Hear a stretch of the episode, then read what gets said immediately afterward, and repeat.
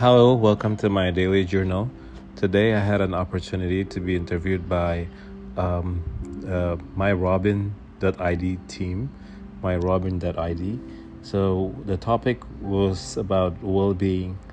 Um, it was interesting that we have a conversation with uh, Fina from myrobin, Mel from uh, Fairmont Hotel Jakarta, and myself from a dis- pharmaceutical distribution.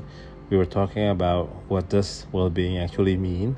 So it's actually, um, from the conversation, we understood that um, well-being is the state of being healthy, um, happy, and comfortable. And the challenge during the pandemic is that sometimes you don't find a balance of uh, of well-being, because we were also talking about the dimensional, the dimension of well-being, like uh, physical well-being, uh, social, uh, financial, um, community, and also career well-being. So it's pretty complex, the this the world that we live in, right?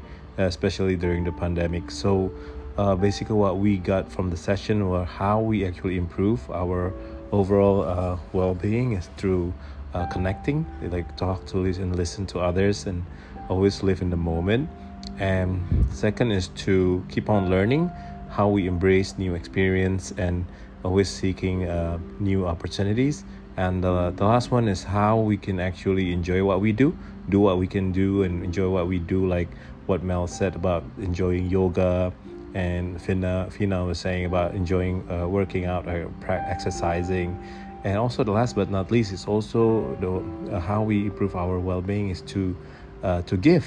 Yeah, give people your time, your words, and your presence, right? So it's uh, it's great that uh, to uh, conclude that wellness, well-being is the complete integration of our body, mind, and spirit.